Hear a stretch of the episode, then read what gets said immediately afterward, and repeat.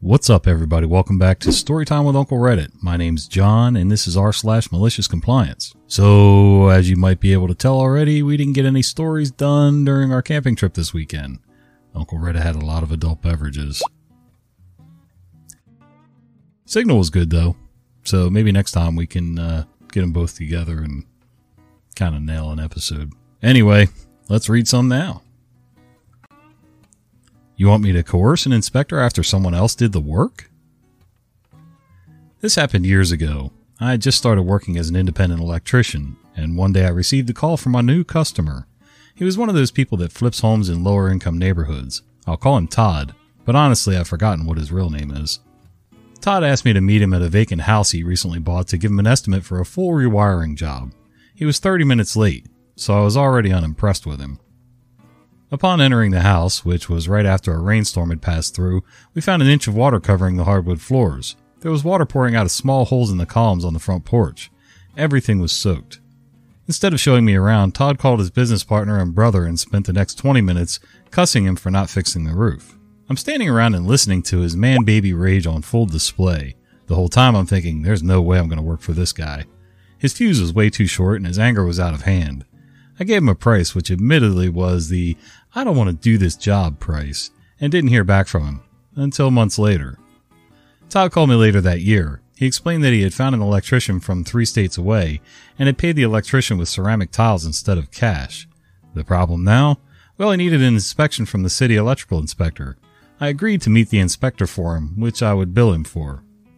I went back to the house about twenty minutes before the inspector showed up and saw numerous issues. When the inspector arrived, we walked through together. Every issue I saw, the inspector also saw. He pointed them out, and every time I agreed with him that the work was not up to code. This inspector kept looking at me with a puzzled expression. After we did a complete walkthrough, I finally explained to the inspector that I didn't do any of the work and was hired to get him to pass the inspection. He asked me if I thought he should, and I told him absolutely not. I got paid for my time. I got paid to repair all the violations, and I formed a strong relationship with that inspector who was always lenient with me on all my future jobs. Don't ever, ever try to B S building inspectors, mechanical inspectors like H V A C, electrician, whatever. Um, it doesn't work. It, does, it never goes well. And then I saw in the comments below this story how people were being a little weird when the guy said the inspector was always lenient after that. Well, there's a difference between le- being lenient and just explicitly breaking rules. Like, if he knows you're going to do really good work, but maybe you screwed something up, okay, you're still going to have to fix it, but he might give you more time to go back and fix it without holding up your uh, inspection stickers and things like that. So, yeah, no big deal. If you can form a good relationship, stay honest, do good work, don't try to B S them, then they will be a little nicer to you. Otherwise, it can be a real hard case and uh, make life extremely difficult for you, even if everything's done right. I created a hostile work environment.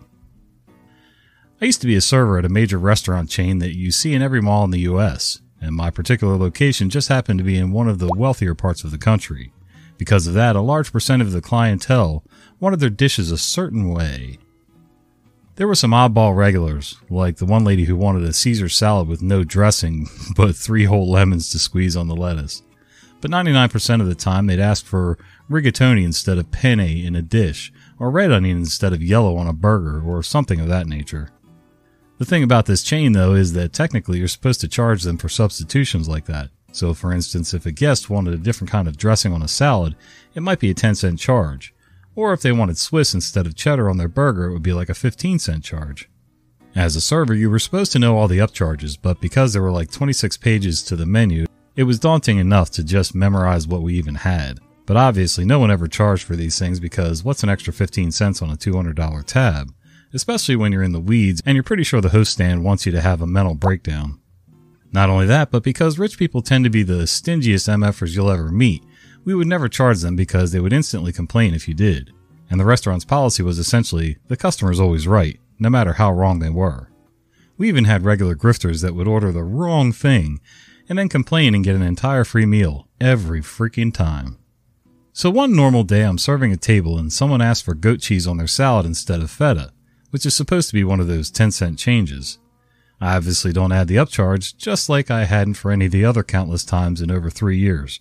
And like fifteen minutes later, the new manager, I'll just call him Brad, comes along and pretty much chews me out over it. Keep in mind, this is Brad's second day on the job, and he came from the other side of the country to replace our beloved former manager who left to manage her own restaurant. Dude hadn't even introduced himself to me, and he comes out of nowhere to yell at me for not doing the upcharge. I explained to him why I didn't, and how it was pretty much a directive from the G M not to do upcharges because of the ninety-nine percent chance that a complaint and free meal would follow. But Brad just blah blah blahs some more and tells me I need to add the upcharges or I'd get written up. So in the next table, a party of seven that had a five hundred-ish dollar bill, changes literally every dish, I added the upcharges, which totaled like a dollar at most. When I dropped the check, they freaked out over all the upcharges, even though I informed them of the charges when they ordered. The itemized receipt made it look so much more severe, and they demanded to speak to the manager. Instead of getting any of the other managers I had worked with for years, I grabbed Brad and made him deal with them. He ended up having to comp all five hundred dollars because he insisted I charge an extra dollar for all the substitutions. But did he learn his lesson? Nope. So I did it over and over again to the detriment of my bank account. Most people still tipped me though, so that was nice. And I got to watch tables routinely chew him out over the charges. This continued for a month or so until he finally relented, and not too long after I was suspiciously fired for creating a hostile work environment while on vacation. Ah, failed restaurant managers. Gotta love him, man. He will get shoved around from restaurant to restaurant until finally he either gets demoted or he decides to drink himself into oblivion and leave his wife and kids and start on his second childhood. Don't want to speak to my female coworker and would rather talk to a man? How about we don't? This was a few years ago when I was around eighteen. I worked at a large chain of automotive parts stores. The store had a roughly equal number of male and female staff, and being automotive, the women seemed to get the decent amount of men and other women who would ask for one of the boys to help them. I was out back loading stock onto a trolley to run onto the floor when one of my female coworkers, mind you, she's worked here for around seven years at this point, compared to my three months of employment, comes and finds me and asks me to help a customer. I ask why she needs help because she usually knows more than I do considering how long she's been working here. She explains she was standing at the service desk and a guy came up and asked her to get one of the boys. She tried explaining to him that she is more than competent to help him, but he insisted that a man needs to help him. So after hearing this, I decide, F it, I may as well have some fun. I tell her to follow me back to the desk where he was and to just let me sort it out. I get to the customer and ask what he needed. He explained what he was after, so I kind of just stare with a puzzled look for a moment, look at the customer and say, I'm sorry, I actually don't know how to help with that one, and turn to my coworker and say, actually, she's an expert in that field, she knows more about it than I do, I'm sure she can help you. He looks annoyed and asks for another one of the boys, and on cue, one of my other male coworkers who had overheard the entire conversation walks over. The customer looks at him and asks for the same thing again, to which he replies, oh, actually, she's an expert on that. She's probably the best person to ask that question to, before wandering off again. The customer begrudgingly got her help on the matter and walked out without talking to anyone else in the store. That's fantastic, man. Never assume, because of someone's gender, that they can or can't do a job. It has nothing to do with whether they're male, female, whatever. I mean, for all we know, she grew up with a dad who didn't have any sons and taught her stuff, or she just got into it early on in life. Who knows? But never assume that somebody doesn't know because they're female. If you ask them questions and they don't know, now you got something to talk about. But that can happen with the guys too, because let me tell you, at some of the auto parts stores around here, I run into some real morons. And I'm a carpenter. Costing my boss hundreds of dollars because he won't listen to my ideas. So I work at a gas station as a cashier, usually early mornings on weekends. Our station has a lot of food in store that's packaged like chocolate bars, drinks, et cetera. But since the prices are so high, most of our stock expires before we can sell it, and we have to throw it away. Besides the packaged foods and drinks, we also serve pre-made sandwiches and other pastry which can only be made and sold in one day, and needs to be thrown away at the end of the day. Unsurprisingly, prices for those items are even higher, and so they're rarely sold and we throw away kilograms of food every single evening. I asked my boss if we could just eat it after it needs to be thrown away because it's still good food, but health regulations just say we can't sell them after a couple hours of laying in the fridge. My boss said no because he doesn't trust us to not make food in the evening just for us to eat. I countered with the idea of just putting these items on sale before we throw them out so we don't have to pay half of our hourly wage or more on a sandwich, and customers could save it for a less price. My boss declined again, saying we can't do that either for some reason. I asked if we could donate everything in the evening to the homeless people in the area. My boss said no. Cue my malicious compliance. I've made it my duty to now remove everything from the store as soon as it expires, and even made a list for my colleagues to look up when things do expire. No, we didn't do that before. It just lay there on the shelves until someone found it. With that, every shelf now has empty holes without stock, and my boss's office is full with expired stuff because she needs to check every item to make sure none of us is eating it. I've even taken my time to add up the amount of food we threw out in just a week. ten kilograms of fresh sandwiches, six kilograms of small packaged snacks, and over twenty bottles of soft drinks, and calculated that over four hundred dollars worth of food went to the trash in half a week because we didn't discount them. I've asked a lot of customers about their opinion to implement such a discount to reduce the waste of food, and I just got positive responses. My boss, however, was not happy that I talked about problems with customers and got pretty mad at me. I showed her the numbers and uh, calculated and what we could potentially earn with a discount of twenty percent based on the customers' opinions I got when talking to them. The majority of them would buy more to save food, and with a discount they'd much rather buy something. My boss was too stunned to speak when I told her that she's losing thousands of dollars a month to the trash can. But since it wasn't his idea, he'd rather lose the money than admit I'm right. Okay, I don't know where this person's from, but considering kilograms, it could either be Canada, Europe, wherever. But I will say, here in the United States, for health and safety reasons, there are certain things where foods have to be tossed out after expiration, whatever that is, whether it's a time of day, whether it's, you know, how many days it's been on the shelf, weeks, whatever. Um, and it cannot be donated. Most of that is corporate policy. There is some health department stuff where you can't donate things that are expired. Um, not many, though. But I can also understand the corporate policy behind some of this. One, because employees take advantage of it and will run you dry.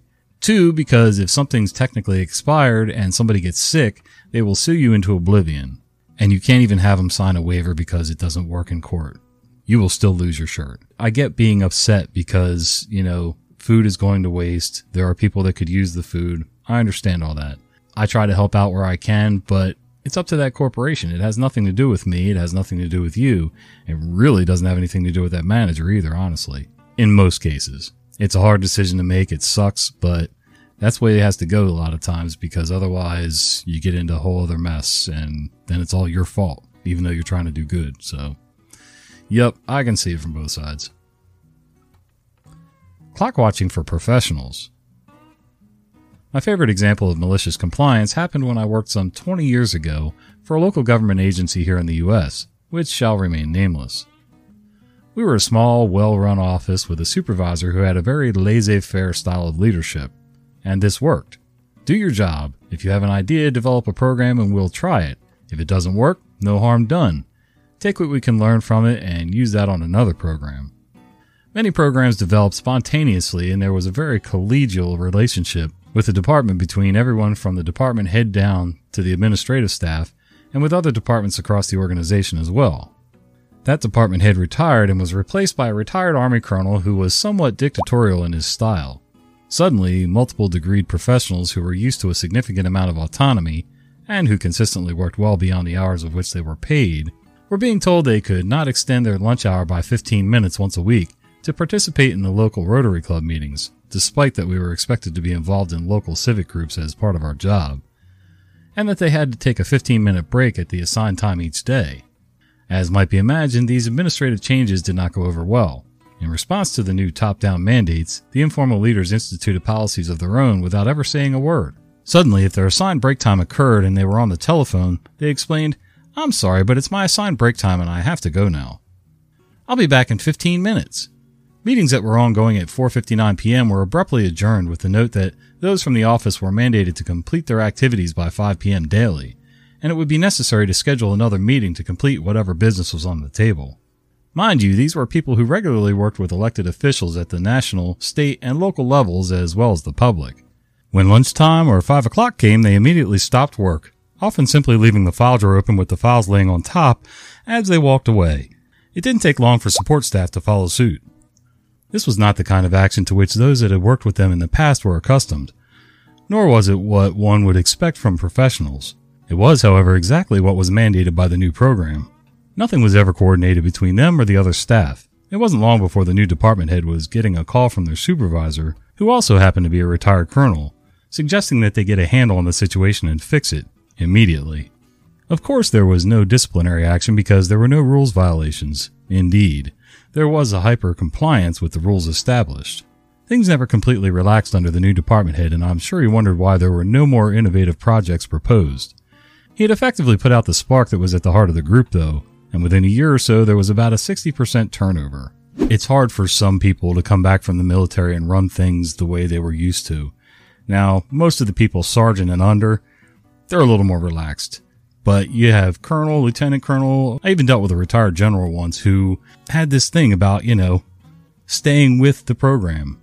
If the program had a timeline, that was the timeline, no matter what. There was no leeway. And while I can understand having guidelines and rules and things like that, and procedures and plans and whatever, that's not always a good way to make things work efficiently. And if people are willing to work a little extra, you know, a little give and take, you give them a little something, they give you a little something, and things start working smoothly, and they're flexible. So if something needs to run a little bit late, they can finish up. That way you're not having to redo another meeting tomorrow and waste even more time. That's a good way to kill morale and any hope of cooperation and uh, going that extra mile, you know? You've been listening to Storytime with Uncle Reddit. If you enjoy this content, be sure to follow my podcast. I upload new episodes at least three times a week.